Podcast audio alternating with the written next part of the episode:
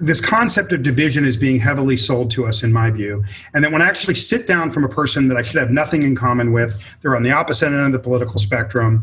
They're a librarian a christian conservative librarian in iowa. I think we end up having a lot more to talk about and a lot more in common than fox news or cnn would tell us. And i actually think these media these major media networks are one of the biggest threats to our republic right now in terms of the, the current crisis we're we're facing Hi, everyone, and welcome to Inner Wealth, the Forbes Ignite podcast. I'm your host, Nicole Cacal, CEO of Forbes Ignite, and every week I'll be sharing with you my conversations with unique, creative, and innovative people across all different industries. These are people who are intellectually curious explorers who are also redefining what it means to be successful today. From personal to professional, we cover it all to understand what drives our guests to blaze their own trails and create nimble solutions within the industries that touch each of our lives. Our guest today is Jamie Mustard, a strategic multimedia consultant and so much more. He's the author of The Iconist and all around great human being. He's an expert at what it takes to stand out in a world that's oversaturated with information and content, and he's using his powers for good. What I admire most about Jamie is his hyper awareness through an unconventional life journey. His unique experiences are what have given him an enriched perspective to help people who feel invisible be seen. We talk about everything from human connection, the beauty of overcoming massive challenges, and finding a purpose through creativity. I know you're gonna love what he has to say. Here's our chat. Hey, Jamie, how's it going? Thanks so much for being here. Thank you for having me. It's going really good. We have a sunny, a rare sunny November day here in Portland, Oregon.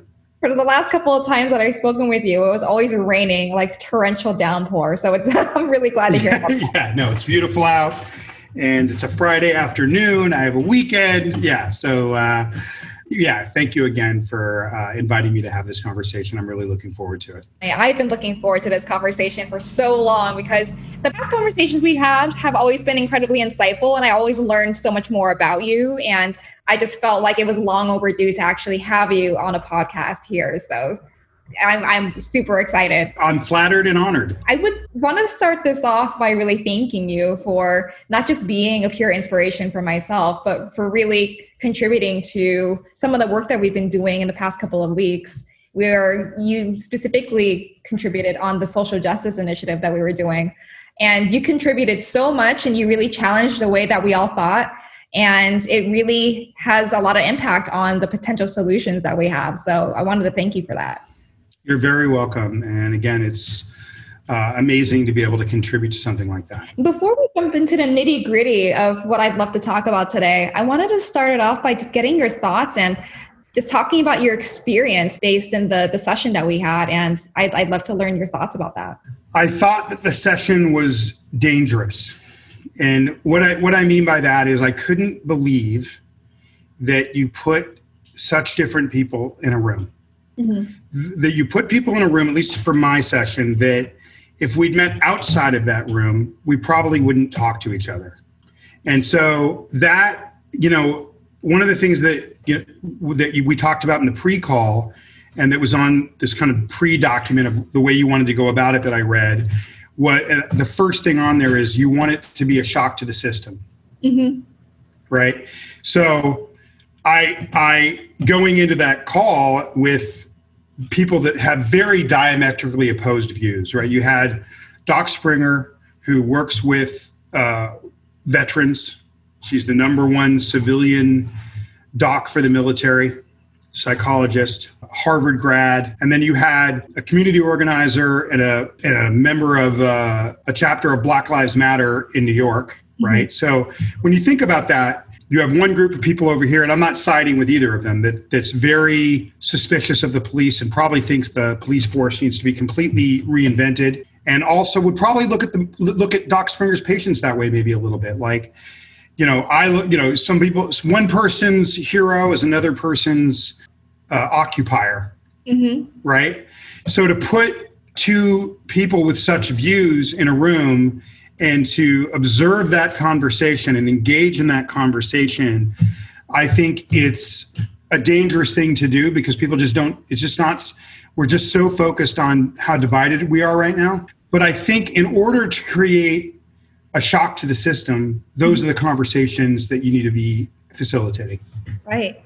No, and I'm I'm I'm really glad that you described it that way because just to give some context to the people that are listening, in your session that you participated in, we had this challenge question that we've been pondering for a very long time, and that was specifically around how might we create or how might we facilitate the support systems that families of choice bring, especially to those who are traumatized or victimized by police brutality. And so when we're thinking about it through that context, um, you need to have those conversations that are in the room that are so unlikely to happen, so to speak. And I think that really contributes to a lot of the framing that we have in our lives. That when we talk about identity politics and we talk about advancement and really just this general framing, I know you have a lot to say about that. And I know, like, given your background and given your journey, let's start there let's start about let's start talking about your journey and what led you to your beliefs and your value systems right now well i mean i'm a guy that i think has had a pretty unconventional uh, uh, life in terms of where i started to where i am now. I grew up i had uh, my both my parents were not very interested. I didn't know my father growing up. And uh, i wasn't in school i didn't go to school. I didn't have basic parental supervision. I grew up in slums and tenements in uh, inner city Los Angeles. I was semi literate into my late teens. And I grew up in a place where, it, you know, that kind of police oppression was so ubiquitous. I didn't even, wouldn't even think about it as brutality. I would just think about it as the way it was. Right. But given an opportunity in my late teens, I was able to go from doing remedial education to deal with my literacy issues uh, to graduating from the London School of Economics, and that took about five years, which was a, this amazing kind of pivot point in my life because I thought I was stupid, and then in a very short period of time, where I was given a, where I was able to study without any sort of the poverty issues and all the neighborhood issues and the trigger issues, but I was able just to go to a place and focus. I, I was ended up being capable of far more than I would have even imagined that I of aspiring to, right? So, and then now I have a career where I I've written this book on the primal laws of why we pay attention to one thing and discard another thing, The Iconist, and I I counsel and work with some of the top artists, brands, scientists in the world on how to stand out. So that's a that's a pretty big arc in terms of thing of uh, types of people that you would meet, and places you would go from one place to another. That's incredible. That is such an incredible story. And I know from what you were telling me earlier that it is so easy to think about how different we are, uh, especially when you put different people in a room that you think are very unlikely to be in the same room, given their unique life experiences and unique perspectives. But I know this is something that you've coined, I believe, that we should be more focused and amplify how similar we are versus our differences. Yeah, and I think that was informed by my youth. You know, I grew up in neighborhoods that were largely Hispanic, um, Armenian, and we and neighboring uh, a place in Los Angeles called Koreatown. So it was this incredible melting pot of uh, Mexican people and Guatemalan people, Filipino people. I mean, just this incredible melting pot of Los Angeles. So I was used to being put having all these cult, different cultures pushed in on me. I mean, you go to these parts of Los Angeles where I grew up, and there's signs in five different languages, right? So I feel that we're living in a time where division is being sold to us by the major cable news networks. I think that we're far less divided than we think we are. We don't talk to each other, but I actually think if we sat down and talked to each other, we would find that we have a lot more in common. But we we have these echo chambers online, and then these cable news networks that sell products and they sell the, the way that they so they need eyeballs. The way you grab eyeballs is through conflict through that's the kind of thing that makes people want to pay attention. And just to kind of go back to the framing point uh, what i would say is this. You know my grandmother grew up in the segregated south and uh, she went to a black college. She went to a black medical school uh, where she learned medical technology where she met my grandfather. Uh, and then when he finished medical school they moved to new york she was the person that encouraged me when I was at my most bleak of literacy. And i was i mean having all the expression that i have as an artist and a writer in me and not having the math and language tools to say that it was almost like i spent my youth entombed in the hyperbaric chamber of my own mind I know better than anyone in this world what it's like to feel invisible. Being a brown boy on the streets of, on the concrete streets of Los Angeles in those years, I, you would have driven by me and I would have faded into the brick. But you know, my grandmother who who lived through the civil rights movement, she lived her childhood and her early part of her adulthood under Jim Crow, right? The way she framed that for me was that the society progresses forward and it kind of like that moral that martin luther king quote moral justice takes time but it bends towards the good. I'm sure i'm horribly butchering it right now but that was kind of the way she framed things for me. In the context of beauty art a society that became more just over time i said well god it must have been horrible to be a second class citizen in an all black town of henning tennessee when you were a kid and she said, "What are you talking about? It was amazing." I said, "How is that amazing? You're not you're a second class citizen." And and her the way she phrased that to me was no that we were a community and we supported each other, and the way you feel about yourself comes from within you. You determine that. You never let anyone determine outside of you how you feel about yourself. And so she framed that for me at a, at a crisis point in my life.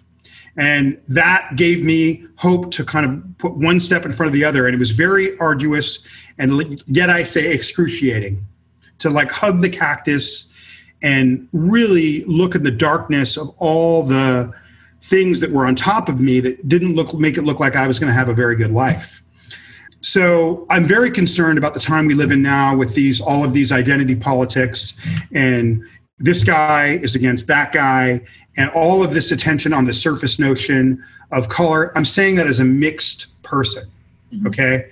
Um, but i i don't see the world that way. I mean i you know the, to me the science is in okay? Below you know and we said that i said this to you before besides the pigmentation in our skin the broadness of our noses the coarseness of our hair we're identical. Um, and uh, i you know if you take if you bake two chocolate cakes and you put vanilla frosting on one and chocolate frosting on another, what kind of cake do you have, right? So I am more focused on, you know, how we are the same. Right. Amazing. Because you said something that I haven't quite heard framed that way before, which is division is being sold to us. I never even thought about it that way, but it's absolutely true. It's a narrative that people like to hang their hat on in order to to feel like they belong to one side or another. It's some it's human nature. I feel like it's all too human to do that, but it's also you have to rise above that to understand what's happening. You do, and you know one of the and, and I think it's a result of one of the concepts that I talk about in my book. I have these primal laws of why we stand out, right? But the first third of my book focuses on a concept that I call dilution which is that with the rise of all this content, we actually feel smaller.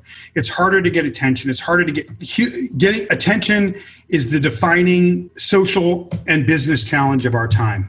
Bill Taylor, the founder of Fast Company, when he reviewed my book, he called he said scarcity of attention is the defining business challenge of our time. I would say social challenge and business challenge of our time. We're so small in relation to the digital cascade that comes at people, and we can feel it right? So what that does is we we experience we're experiencing this, very strange form of tricky isolation because we're having we're in a global pandemic. You and I are communicating over a video screen. So I'm having more connection than ever over video screens and the, and the telephone and text message. But this kind of connection is it's better than nothing, but it's not human connection and it still is isolation. And in certain ways it's worse because it makes us think we're having human connection when we're not. And so we're experiencing this incredible amount of isolation even before COVID 19 because of all of these digital means of communicating. And that's having mental effects on us, which I could outline if you wanted me to. But one of the things that I think that that's doing is I think that the, the, this the isolation created by all of these digital means in which we're engaging the world is making us feel a kind of thirst or starvation for belonging. And that is one of the things contributing to this tribalism is feeling so invisible. So let me just go out and find something that I can that, that's a construct or a group that I can hang my hat on so I can feel connected to something. I do think that it's creating a starvation connecting and it is feeding, there's other factors, but it, it is one of the factors feeding the tribalism that we're all experiencing right now. Exactly. I couldn't have said that better myself. It's really what it all boils down to when we think about this division and when we think about all of these human constructs of like one versus the other. It's really all about boiling it down to belonging. People want to feel connected. That is also human nature. They want to feel connected and that they belong to something. And yeah. feel that belonging unless you you have that validation from somebody else. Yeah, yeah, and let's get at the 50 foot level of it. If you look at like teen rises in suicide and depression, preteen rises in suicide and depression, if you map that scale along with the rise of social media, Facebook, Twitter, Snapchat, Instagram, they would mirror each other. Right. Right. So what what what is it? What's the connection? The connection is when I'm talking to you like this, I'm I'm not talking to somebody else in person or I'm not talking to you in person. So it's it's other things like unrealistic views of beauty and posting these perfect lives when maybe there's other things too but i think the isolation is um is a massive uh, part of it.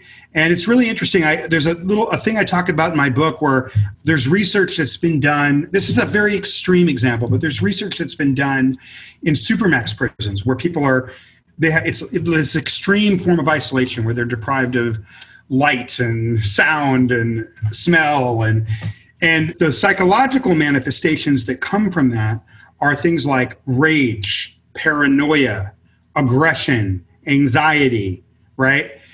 And here we have the isolation created by the digital world, because whenever you're talking to someone in, through a digital means, you're not engaging with them in a human way. Um, and then we have the isolation created by a global pandemic. And then, so it's not surprising to me that we're seeing that rage tip over into the election, into the streets, into. I think it's a lesser, far lesser form, but I do think we're all experiencing the effects of what isolation do to a human being on some lesser level. It's critical to really understand that because I, to your point, when you have these interventions like social media, that really only exacerbates the divide and it really exacerbates the, the feelings that we're having. And far too often, and this is actually something that Doc Springer mentioned, was that we we're all prone to impression management. And I I had never heard the term before, but she said that is a phenomena that's really happening where people are trying to curate their lives perfectly on social media and when you think about the corporate leaders, they're trying to save face when it comes to leading their teams and they can't really be their true authentic selves. But if there's anyone that knows anything about authenticity, it's you. So I know that you you're That's an incredibly about, kind thing to say. Thank you. Yeah. Yeah, you were talking about you know the science is in the science is in about sameness and identity and being a, a, your authentic self yeah i mean i think that we all I'm somebody that experienced a tremendous amount of injustice at a very young age. I mean, thrown away, like discarded. Okay. And I, if I had, fo- I didn't focus on that. I focused on beauty, art, humanity, inspiration. And these were the curiosity, these were the things that kind of led me out of the abyss. And I honestly believed that if I had been focusing on whiteness and blackness and feminism or men's rights or all you know divisional things i think that would have left me i mean this is not a popular thing to say but i, I think it would have left me in a paralyzed state. And i'm very worried you know not, not worried concerned about and I'm, uh, what it's doing to the current generations younger generations and our children to have this be the backdrop for which they see the world. Right Right. Yeah. No, that's, that's incredibly challenging. And when we're thinking about this, the it's making me feel old just talking about oh the new generation. yeah, I mean, yeah, yeah you know, um, yeah, I, I mean, I in our in one of our conversations, I told you the story about my neighbor, yes. who's an African guy. He grew up in exile. His dad was a freedom fighter for Mandela. Now he's a PhD. Uh, his wife is a Harvard trained environmental lawyer. He's African. She's white.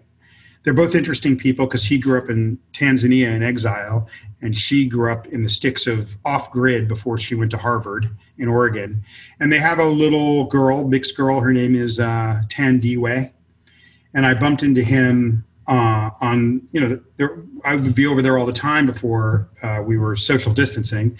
And uh, he seemed a little stressed. I said, Hey, what's going on? He's, oh, just, I'm a little, you know, Thandiwe. I said, Oh, what's up with her? She's six. She's very smart. She's got two genius parents, right? and she said that he kept she was grilling him she can read she could read at a young age and she was grilling him about all the black lives matter signs and asking him um, why would our lives not, why would your life not matter daddy why would my life not matter daddy that doesn't make any sense right and he didn't really know how to answer the question so even though these things are very good um, in terms of someone has to say something and we need to stand up for these things I, I get concerned about them continuing on too long and becoming the lens in which we view the world. That's a fair point. It's perpetuating a particular type of lens rather than seeing what can, how can we amplify the ways that we're more similar than we are different. Yeah, I mean, for me, at a very young age, I was taking the bus from the east part of town where I lived to Hollywood and I won't say how young because it would make people feel bad. But uh, and what I would do because I wasn't in school and I didn't have any parental supervision is I would do some. I had some. I could pass out flyers to make some money, and then I would go to a movie theater all day. Okay, and I would watch this, watch movies. I mean, I probably saw. I don't want to date myself, but you know, you know, but but uh, Return of the Jedi eighty thousand times or whatever it was, and um, I think that the movies really framed for me and books later on in life uh, the way that I looked at the world. And I looked at the world as the fulfillment that comes from overcoming deep, uh, massive challenges and the beauty of overcoming massive challenges. And I, and I think that, that through movies and then books, that's been a major part of why I've taken on massive challenges and overcome massive challenges. And I and and um, yeah, so I, I think that my starting out point was so rough that I understand what it means to be treated roughly mm-hmm. in on so many different layers, right? But I don't think that that the focus on that is ever going to result in someone rising out of that. I think it's going to result in more of that. So I don't maybe I don't know if this is the kind of this is a heavy conversation to have on uh, you know uh, this show, but um, and I'm not meaning it to be heavy. I'm I'm actually meaning it to be the opposite. No, but definitely, I think that all everything that you're saying is completely valid. And you you said you grew up really really rough and through really rough phases, but despite all of that you found creativity as a way of finding a purpose. And by finding a purpose, you're able to really go on the life trajectory where that led you to where you are today. And yeah. Yeah. All right, so I'll say it out loud, right? So with that I think you you hit that you hit the nail on the head. What you're talking about is meaning, okay? Mm-hmm. And meaning is what has been the primary driver of my life, even sometimes to my own, you know, dismay. Okay, uh, but I really do believe that the way that you can improve the world is through finding inspirational meaning for the individual and for the collective. And I don't think you're going to find that meaning in seeing everything through the lens of chattel slavery or interse- intersectional feminism. I just don't think you're going to find the thing that's going to be curative, that's going to improve the society. I think Dr. King had it right when look when when looking at the world as a continuum that does slide back a few steps. We had this great 1776. We became free nation, uh, but you know, not too long later, you know, 100 years later, um, we had. Uh, the, a, a, far greater threat to our republic than right now. We had a civil war, um, uh, and I think that so we do slide back, right? And that just because we slide back, it doesn't mean that we're not moving forward. Because ultimately, it comes down to moral justice does bend towards the good.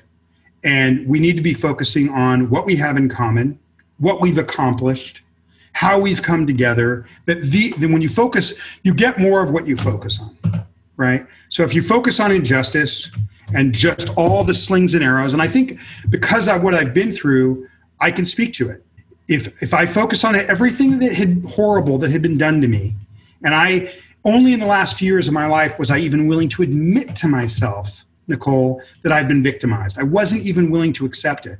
I accept it now, but I also know that if I'd focused on that victimization and not focused on moving forward, I wouldn't have moved forward. Right. Yeah. Right. It's really it's really all about the mind frame. It's all about the frame that you put yourself in. And I think you had really great people to surround yourself with like your grandmother for example. How she was one she was one but the rest i choose chose. I mean she chose me but but then uh, there, the rest uh, there were guardian angels along the way. I mean nia the very brilliant young woman that was on that in our cohort what did she say? She said oh she said um, that pulling yourself up by your bootstraps is a myth. And she's right. It is a myth. I did not pull myself up by my bootstraps I had people, I chose people, and people chose me along the way, and I took the opportunities. But without guardian angels and people coming in and saying, I'm going to give this guy a chance, I never would have ever tried. And, you know, that being said, I, I, would like to share a kind of unique thing that happened to me that I don't really know if I've kind of talked about. And it was kind of one of the more epiphanous things that ever happened in my life. When I was 16, my grandmother convinced me to come out to New York to confront my literacy. Said the rent is being in school, everything else is taken care of, and I couldn't. I was so down a hole. I didn't see there was any way of climbing up. It wasn't until I got totally desperate at the age of 19 that I called and I said, "Is the offer still on the table?" Right. At that point in my life, I was on a mission to handle my remedial education, get through higher education, get around people that had opportunity, and in my mind that was going to solve everything okay? And i think i overshot you know i went i ended up you know getting into the london school of economics and here i was at one of the greatest educational institutions in the world with some of the wealthiest people in the world and some of the children of the most influential and powerful people in the world. And i really had it in my mind that these were that i had overcome it these were going to be my people um, these were the people that didn't have all my problems, the problems that I had growing up, and that I would be able to exhale. And I had a really rude awakening because these people had a whole array of problems that weren't like the physical problems that I was faced with. It was maybe they were at that school because their parents made them go there and they wanted to be an artist, right? But they had there was a whole array of kind of psychological issues that I that my friends were dealing with that even though they quote came from privilege okay? And I no I understand suffering better than most people. And I looked at that suffering and I I I told myself this is real suffering. This is not fake suffering.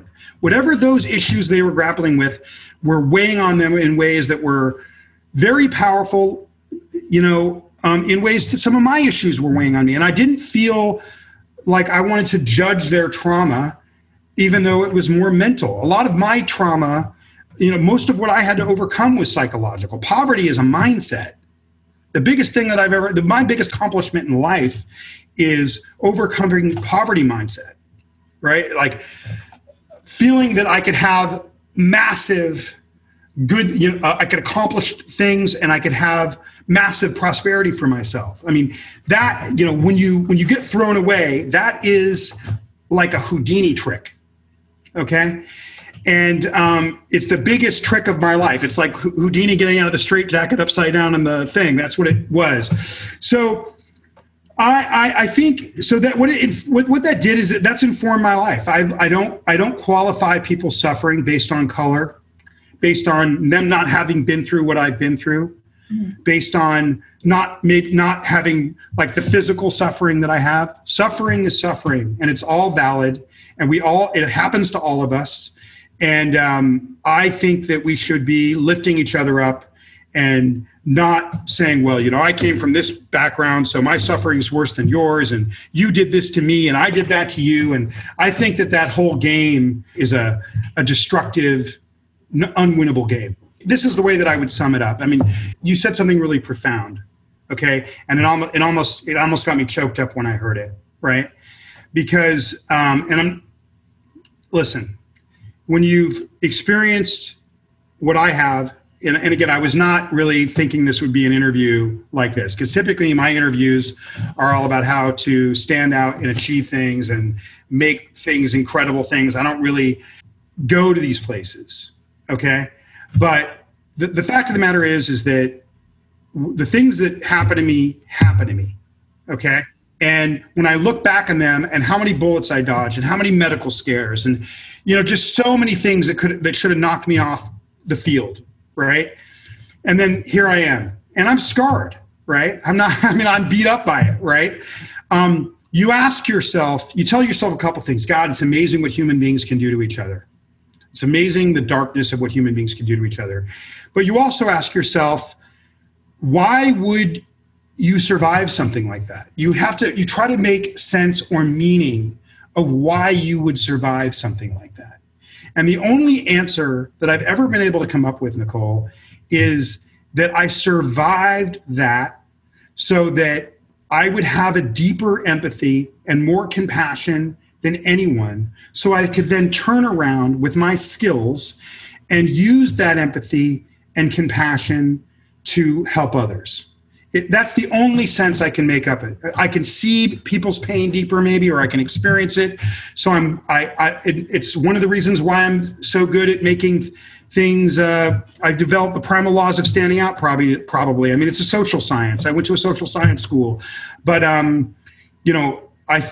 I mean, it's there's a great irony in the fact that I spent my childhood invisible and now I, I help the smartest people in the world be visible. I mean, that's a very uh, strange thing. That takes a tremendous amount of immersion, a tremendous amount of empathy, and a tremendous amount of compassion, which translates also into my social change work that I work that I do.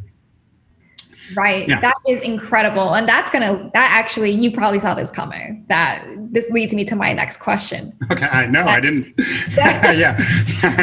what is your definition of inner wealth? Because I feel like what you just said was such a beautiful description of what that might be. Okay. My definition of inner wealth is this listen, we, we, we talk we have this term in, in western culture uh, inner uh, we call it what's your net worth which i think is very ironic right? We were talking about this right? Your net worth is not how much money you have and how many things you own and how positive you are in the that, that uh, in the in the bank or in terms of assets. That, that would be your net assets okay? So your net worth is your inner wealth okay? And your net worth has nothing to do with your assets I've been to um, poor developing countries all around the world and met people with uh, some of the highest net worths I've ever seen that had nothing. okay, maybe that that uh, lived that were from slums and they had incredible what I would call net worth or what I or what I would call inner wealth. So let me define inner wealth. Inner wealth is meaning and human connection. That is the only thing that truly you, you're going to die and all those billions or trillions or millions or hundred thousands or Benjamins or Washingtons or whatever it is for you, uh, that's not going with you. So the things that when we're old and we're on our deathbed, we, we, we don't think, God, I could have made that extra million. Right. What we're contemplating is our inner wealth. You know, did I handle my relationships correctly? Did I live a life based on my inner drivers, based on my meaning? Mm-hmm. Um, so to me, when I see somebody that has incredible human connections and they're living a life of meaning and their work reflects their meaning and their their wife reflects their meaning and their children reflect their meaning and they're living a, a, a life curated with meaning and true human connection, I go, that's when I go, that's the wealthiest person I know. That is incredible. I love your definition. I'm definitely going to borrow that, by the way. I, I, no one said that before. No, no one has said okay. it. Like have you like okay. how okay. you said it. So okay. I'm definitely going to quote you on that. But right. Jamie, it has been such an honor speaking with you, and thank you so much for the amazing conversation. And we're definitely going to have to do this again soon. Thank you for having me. I thought you were going to make me cry. This is, but I, I uh, no, thank you for having me, Nicole. This has been amazing. And again, uh, thank you for, yeah, just facilitating and being willing to have, you know, such a kind of uh, different conversation. Of course, of course. I'm so happy that you're here, and we're definitely going to have to do this again. I would love it. That's it for this week's episode of Inner Wealth. I hope you enjoyed our conversation and that you'll join us next week as we continue to explore all the ways success is being redefined in our ever changing world. Be sure to subscribe, rate, and review our podcast on your favorite podcast app. And follow us on Instagram at Forbes Ignite for more thought provoking content and opportunities to engage with us. I'm your host, Nicole Cacal. Thanks for joining us.